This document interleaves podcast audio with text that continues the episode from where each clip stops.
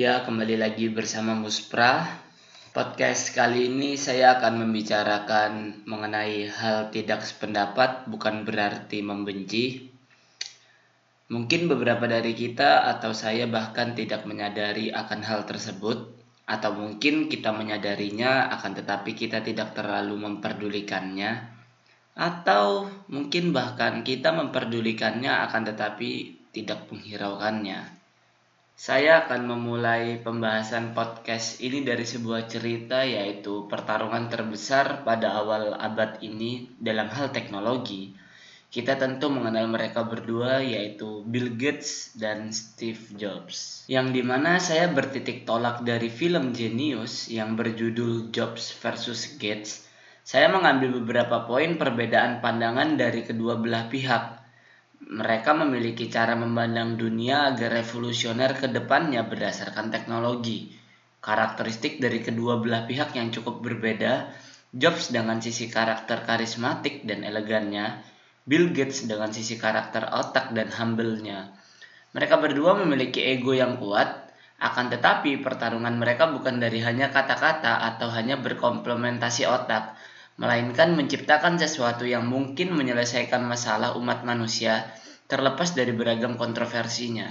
Mereka saling beradu pertarungan di ring teknologi. Tentunya mereka memiliki perbedaan pendapat, akan tetapi pertarungan mereka menurut saya secara pribadi yaitu pertarungan yang sehat dan menyenangkan. Yang pada intinya mereka sama-sama membuat sesuatu yang bertujuan untuk kemajuan dunia, seperti saya bicarakan sebelumnya, terlepas dari beragam kontroversi yang terjadi di dalamnya. Mereka berdua menciptakan sebuah dunia yang di mana manusia memiliki saling keterhubungan satu dengan yang lain, bahkan sampai menjadi gaya hidup atau malah kebutuhan yang seharusnya sekunder bisa menjadi premier pada kehidupan sekarang. Sangat menarik ketika membicarakan tidak sependapat dan kebencian, dalam pandangan saya di Indonesia ataupun di luar Indonesia, kebanyakan manusia sering kali terjadi sebuah multitafsir dalam hal apa pun, bisa mengenai makna, bisa mengenai sebuah cara ataupun tujuan, dan tidak pernah terselesaikan. Dalam artian, beberapa manusia hanya beradu di dalam pikiran yang keluar dari mulut masing-masing individu. Masing-masing individu berdasarkan dari sebuah pengalaman dan pengetahuan dari individu tersebut tidak salah ketika orang-orang sekarang mungkin merasakan keletihan dalam sosial media, yang di mana sekarang bukan lagi hanya mulut yang bergerak untuk mengeluarkan suara, akan tetapi kata-kata yang tidak memiliki suara pun terkadang menjadi sebuah permasalahan, seperti chat, komentar, gestur tubuh, bahkan cara berpakaian pun bisa menjadi sebuah permasalahan. Atau dalam anggapan saya, kita lebih banyak menggaruk-garuk otak daripada menghasilkan buah pikiran, yang di mana lebih baiknya kita olah dalam medium untuk menyalurkan sebuah aspirasi atau keinginan kita. Ya, pada intinya kita hanya beradu argumen tanpa mungkin memberikan apa pun. Percekcokan sering kali berakhir seperti debat kusir yang tidak jelas arahnya mau dibawa ke mana Baik secara eksplisit maupun implisit, semua orang akhirnya memiliki perbedaan pahamnya sendiri-sendiri. Ada yang menjadi mendarah daging, mungkin ada yang tidak terlalu memperdulikan. Sosial media lebih banyak untuk mengeluhkan segala sesuatu, memberikan informasi yang belum jelas sumbernya. Akan tetapi yang terpenting menurut saya adalah segala opini tidak bisa kita paksakan. Perbedaan pendapat akan selalu ada dan selalu terdapat di dalam setiap aspek kehidupan percakapan, kegiatan, dan apa yang kita lakukan atau bahkan apa yang sedang kita bicarakan terkadang menjadi sebuah perdebatan. Yang saya maksud tidak sependapat bukan berarti membenci, seperti dalam pembicaraan podcast kali ini. Ketika tidak sependapat terhadap seseorang dalam makna apa pun, seperti pandangan ideologi, politik, agama, budaya, bahkan kebiasaan, bukan berarti kita harus membenci seseorang tersebut yang berbeda paham dengan kita. Jimmy Donaldson membuat video mengenai menanam 20 juta pohon di dunia, yang di mana menurut saya secara pribadi, dia tidak hanya mengeluhkan sebuah pohon yang rusak, tumbang, ataupun lainnya, akan tetapi dia ikut serta dalam membangun sebuah peradaban, yang di mana dia tidak hanya duduk berdiam diri dan mengeluhkan sebuah bencana yang sedang terjadi, akan tetapi dia mencoba untuk mengurangi sebuah bencana yang akan terjadi. Itulah maksud saya, ketika kita tidak sepemahaman dengan orang lain yang mungkin hanya duduk dan berargumen, kita melakukan hal yang di mana kita seperti menanam sebuah pohon, memberikan sebuah kenyataan, tidak hanya dari kata-kata, bukan berarti kita harus merendahkan seseorang tidak sependapat dengan kita, akan tetapi kita memberikan sebuah gambaran secara nyata, terdapat sebuah hasil, nilai, atau sesuatu yang bisa dipetik atau kita pelajari. Buat saya secara pribadi, benar-benar mengena dengan saya. Meskipun saya tidak terlalu concern secara penuh terhadap environmentalism, akan tetapi saya merasakan sendiri bahwasannya seperti ada yang salah terhadap saya ketika melihat video tersebut. Sehingga itu salah satu tujuan saya juga ketika membuat sebuah podcast yang di mana saya masih belajar untuk menggunakannya, mencoba untuk berbicara selancar mungkin dan menjelaskan, sekaligus bereksperimen terhadap podcast yang ada sekarang. Sama seperti yang saya rasakan sebelumnya, akhir-akhir kemarin banyak anak muda yang terkena krisis perempat kehidupan. Saya pun pernah merasakannya, di mana saya menjelaskannya dalam podcast berjudul Beruntunglah kalian pernah disapa oleh kesehatan mental. Jelasnya pada awalnya saya tidak menjadari jika terkena hal tersebut. Lambat laun ternyata itu mempengaruhi saya. Salah satu faktornya adalah sosial media. Padahal jauh sebelum saya terkena krisis seperempat kehidupan, saya lebih concern terhadap perkembangan diri atau self improvement. Akan tetapi secara pribadi, di mana saya sewaktu terkena krisis seperempat kehidupan mencoba untuk mempelajarinya. Lalu beberapa dari pelajaran saya praktekkan Tentu dalam praktek ada yang berguna dan tidak berguna. Akan tetapi kenapa saya tidak coba saja? Sebab dalam pandangan saya itu merupakan hal pribadi. Tidak ada salahnya bukan untuk mencoba mencari tahu diri sendiri.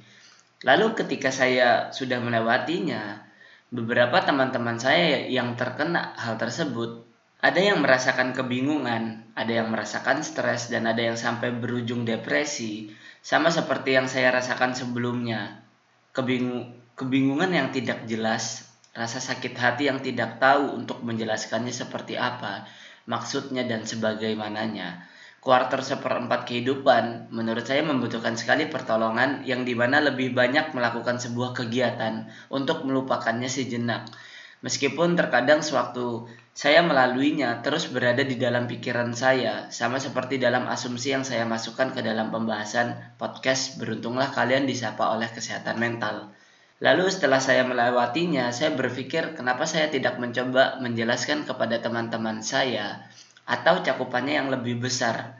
Saya menganggap permasalahan individu yang saya rasakan tidak hanya saya saja pastinya, sehingga saya membuat sebuah pengalaman yang pernah saya dapatkan, saya lalui, yang di mana saya mencoba untuk mempelajari yang selama ini mungkin saya rasakan.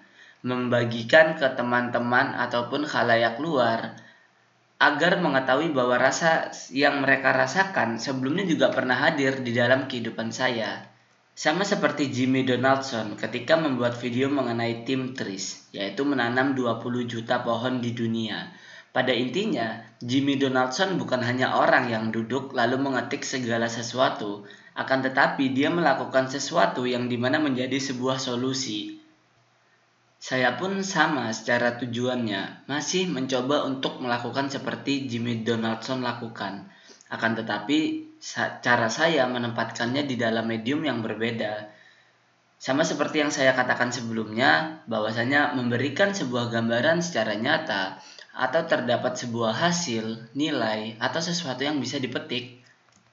Marvin Harris, penulis buku yang berjudul Sapi, Babi Perang, dan Tukang Sihir, di mana mungkin orang-orang bertengkar secara tidak jelas mengenai beberapa aspek dalam kehidupan. Eh, alangkah baiknya kita mengedukasi diri sendiri lalu memberikan sebuah gambaran edukasi yang pernah kita dapat. Apabila terjadi miskonsepsi, tinggal dipelajari lagi tidak sesulit itu bukan untuk mau mempelajari sesuatu hal. Apabila yang dipercaya berbeda bagaimana? Tenanglah, kita hidup selalu dalam perbedaan, mulai dari awal mula manusia lahir. Jadi, yang menjadi sebuah permasalahan menurut saya secara pribadi, ketika terjadi sebuah perbedaan atau ketidaksependapatan, alangkah baiknya untuk tidak saling membenci. Beberapa yang saya temukan sewaktu membaca sejumlah jurnal, artikel, dan beberapa tontonan, respon atau persepsi yang dihasilkan oleh setiap individu beragam, meskipun menerima stimulus yang sama.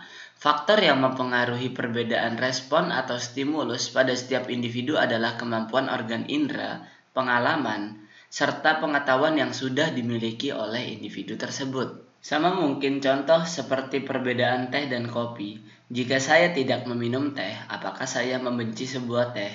Tidak, saya hanya tidak meminum teh. Sehingga segalanya menjadi jelas menurut saya. Saya hanya tidak, bukan berarti saya harus menjauhi. Bukan berarti saya harus menebar kebencian terhadap teh kepada orang-orang pecinta kopi atau terhadap orang-orang pecinta jus. Sama seperti orang-orang Amerika yang takut terhadap kacang mengurangi pemasukan kacang di setiap tempat makanan.